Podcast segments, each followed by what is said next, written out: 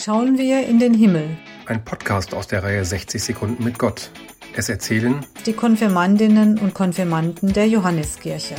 Heute mit Isabel Eirich. Für mich ist der Himmel etwas ganz Besonderes. Ich liebe es, nach oben zu schauen und meine Gedanken frei laufen zu lassen. Dort sieht es immer anders aus, deshalb wird es auch nie langweilig.